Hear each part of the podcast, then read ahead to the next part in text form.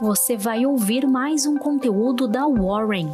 Estamos nas redes sociais como Warren Brasil. Acesse nosso site warren.com.br e saiba mais.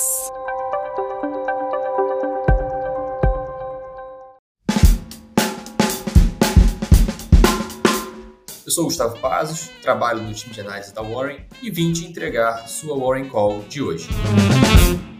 A semana chega ao fim com os mercados globais sob tensão, com as perspectivas econômicas sombrias diante do forte aperto monetário nas principais economias. No cenário corporativo internacional, as ações da China foram negociadas sem uma tendência definida na sexta-feira, e o mercado fechou perto da estabilidade conforme investidores aguardam sinais do Congresso do Partido Comunista, com incorporadoras imobiliárias e corretoras subindo em meio às últimas medidas das autoridades para estabilizar os mercados. Todos os olhos estão voltados para os resultados da remodelação da liderança da China, que será divulgada nesse fim de semana, quando o Congresso do Partido Comunista for concluído.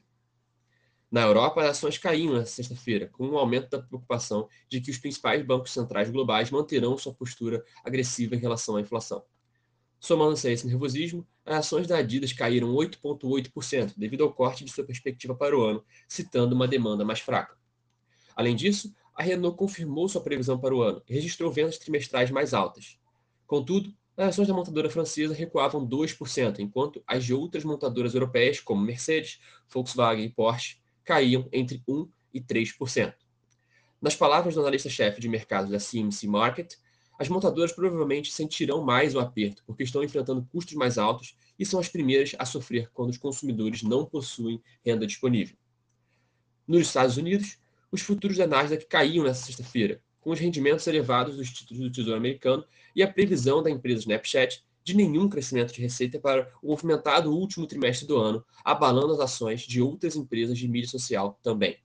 O aplicativo de mensagem de foto perdeu mais de um quarto de seu valor de mercado nas negociações de pré-mercado, e outras empresas que dependem fortemente da receita de anúncios, incluindo Google, Twitter, Meta e Pinterest, caíam entre 1,8% e 7,4%. Além disso, hoje ainda está previsto os resultados da American Express e Verizon.